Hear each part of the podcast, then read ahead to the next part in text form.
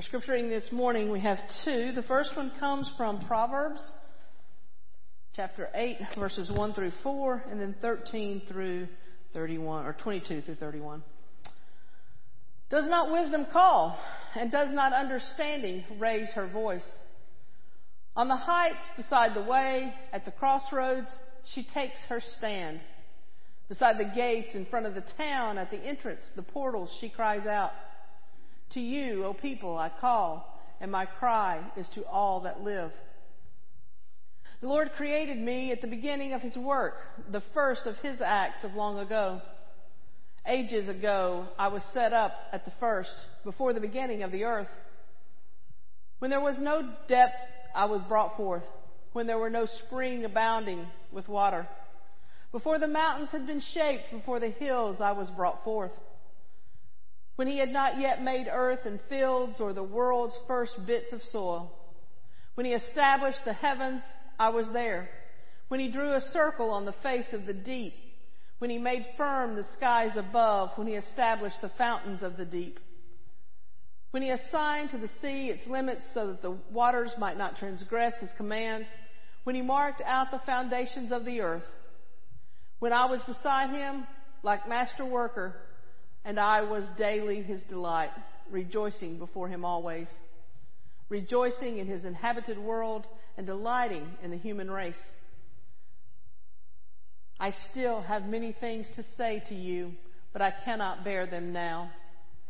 When the Spirit of truth comes, he will guide you into all the truth, for he will not speak to his own, but will speak whatever he hears.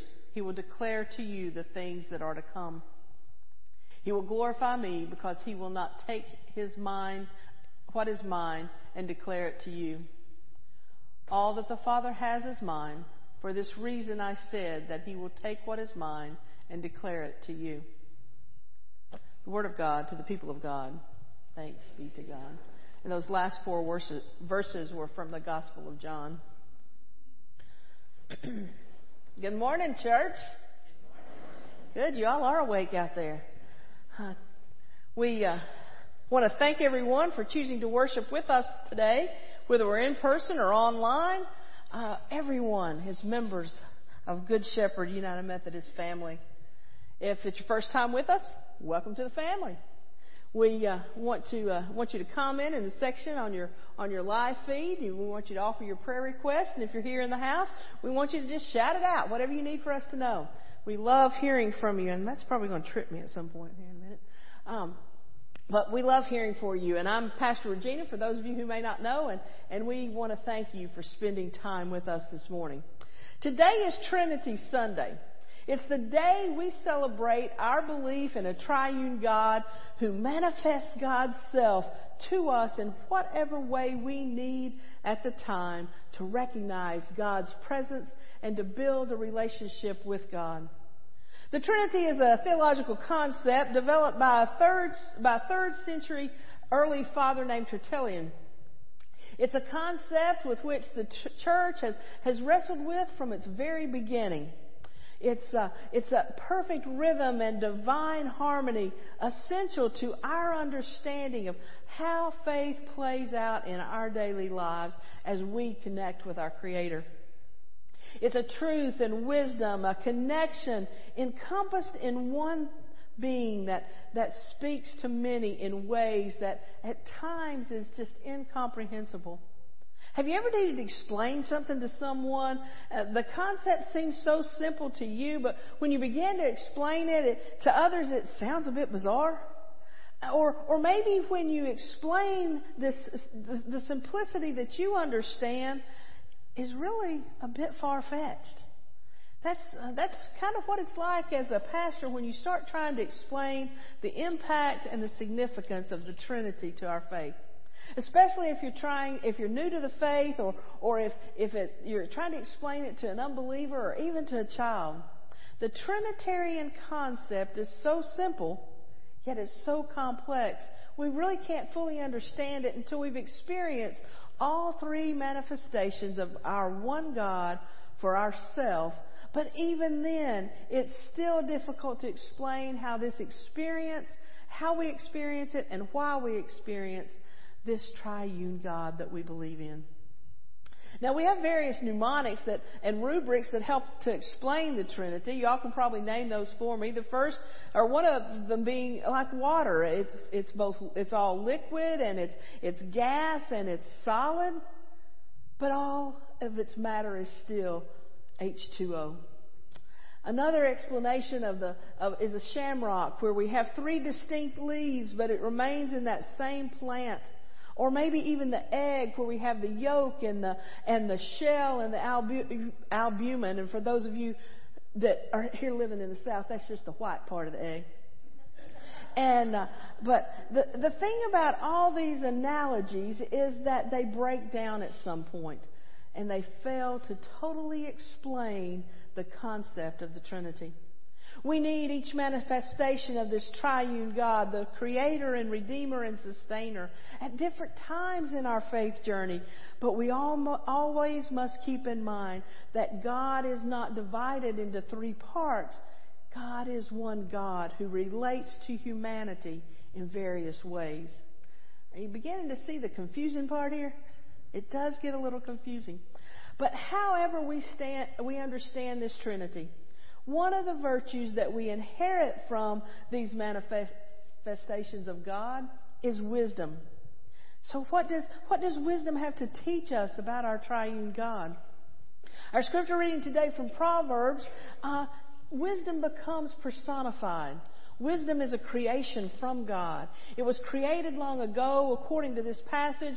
It was created even before earth itself.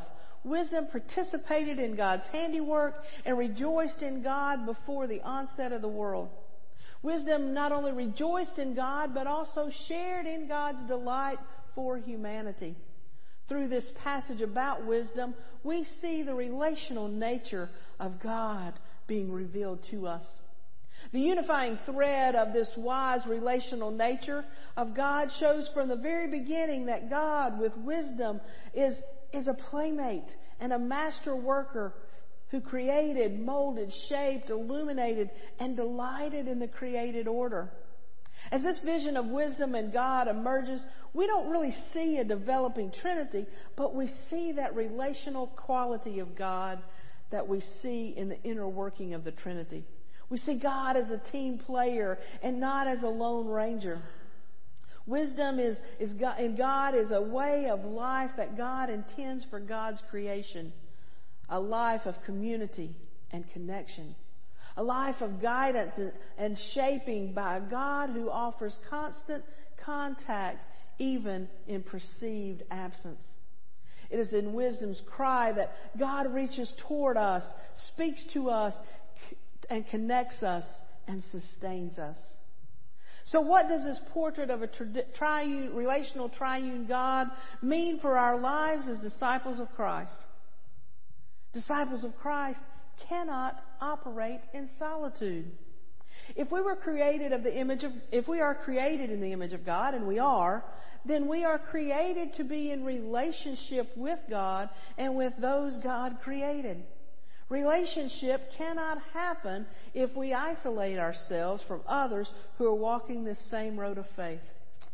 Spiritual formation and, and growth don't happen alone, but alongside other believers who challenge us to be, uh, who challenge our perspective and our thinking. Not to change that thinking, but to broaden our understanding and deepen our belief and conviction.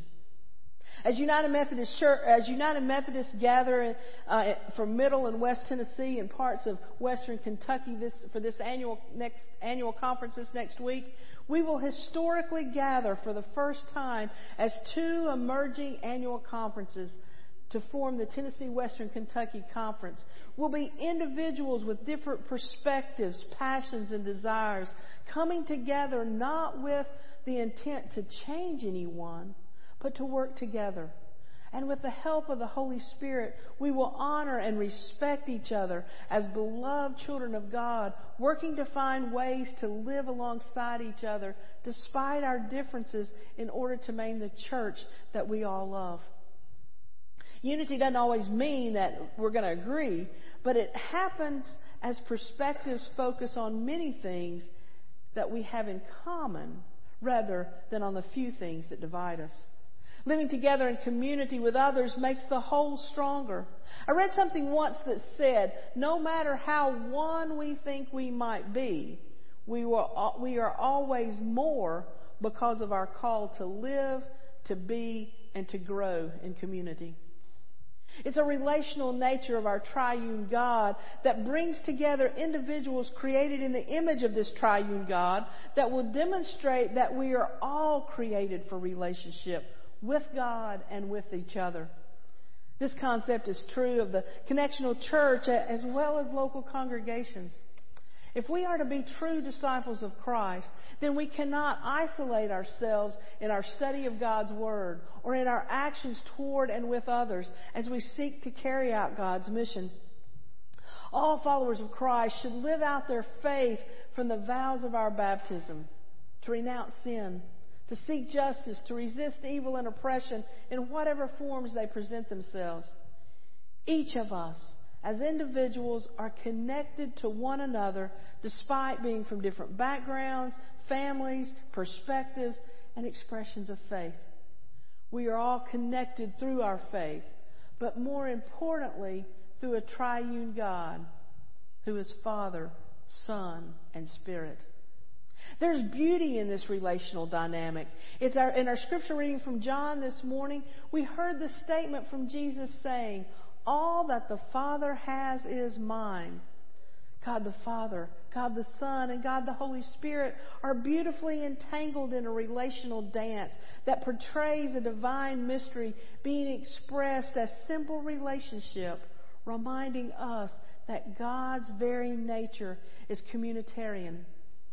This relational dynamic is the truth of the Trinity that is found in the wisdom being passed between Father, Spirit, and Son. Much like a loving parent passes along instructions to a caregiver of a child in their absence. In these few short verses that are read in John, we go from instruction to promise a promise of more to come, a promise that Jesus can reach through the Holy Spirit that will come, a promise of presence of truth found in this Spirit, the same Spirit that is and speaks through Jesus, the Spirit that is the Father, that same Spirit that will speak in the future, that Spirit that lives within us as we are in relationship with God. The Spirit is a reminder that we are not alone. It's more than a comforting presence, it's our connection to God. The Spirit is our truth. The truth of what is and what will be. The truth about the kingdom of God. The truth about living in community. The truth about reconciliation and forgiveness, grace and judgment. This Spirit of truth provides guidance. It gives us wisdom for this journey that we call life. So too is our, our beloved United Methodist Church relationally connected.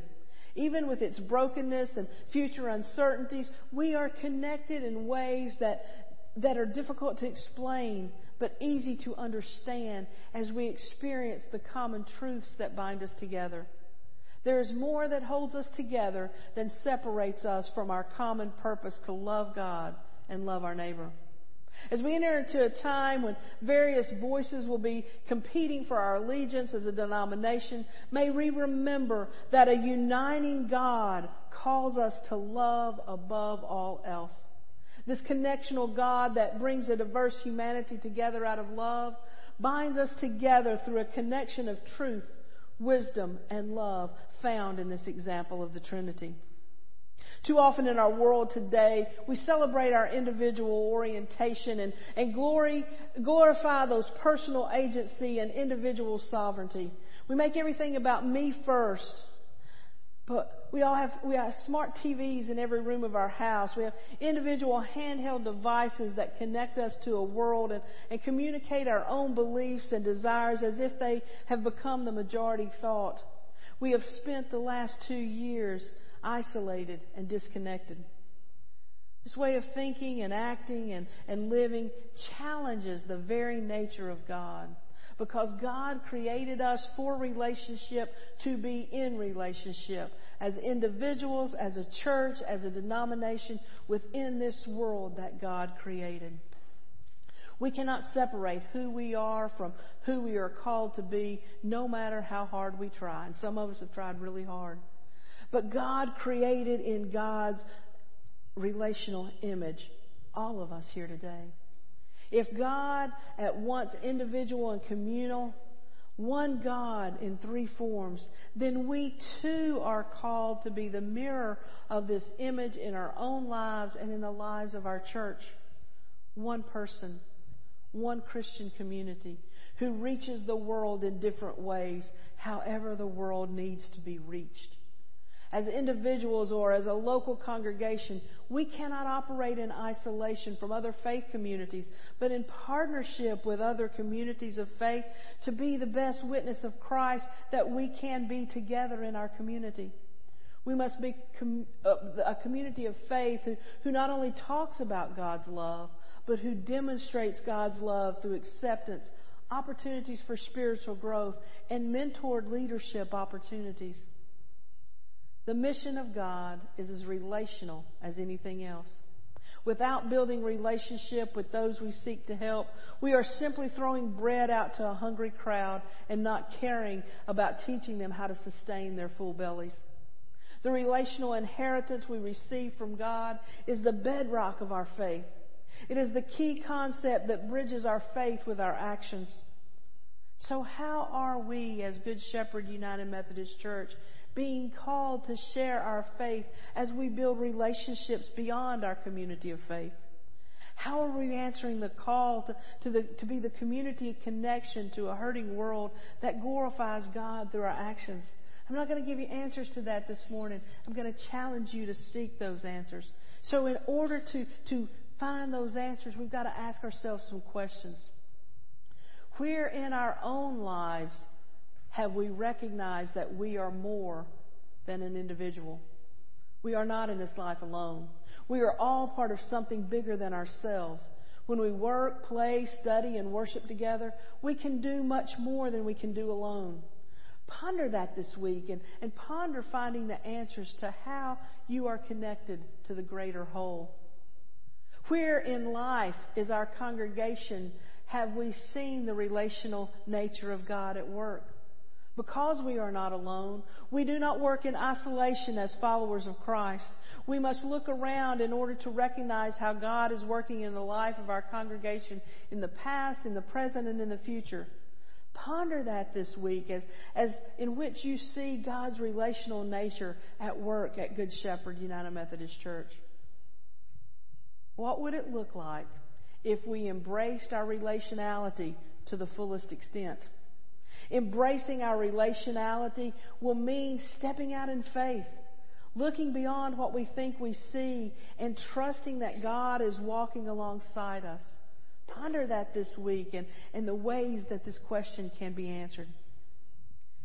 How would our society shift for the better if all of us lived into the relational dynamic of our triune God? The relational nature of our triune God demonstrates a wonderful way for, for us to live as Christians in this world. If we step out in faith, living by the examples of Jesus Christ to love unconditionally and act compassionately, we can change the world from an isolated, uncaring, scary place that it's becoming to the world that God created it to be. Given recent events in our country and, and daily reports of increased violent acts toward our neighbors, it is our Christian responsibility to show the world a better way to act, react, and counteract the cultural spirit of evil that is prevalent. The relational focus of the Christian faith community stands as an example of a triune God that we serve. We are many individuals in one place, coming together to spread good news of Jesus Christ in our own unique ways. Change won't happen overnight, nor will it happen without intentional effort. But if we embrace and practice the relational and communal nature of our triune God, we will begin to inherit the wisdom of God the Father, God the Son, and God the Holy Spirit as the truth of each manifests itself in our lives on our faith journey. God is one. God is three. God is individual. God is communal. God is relational. This is the good news.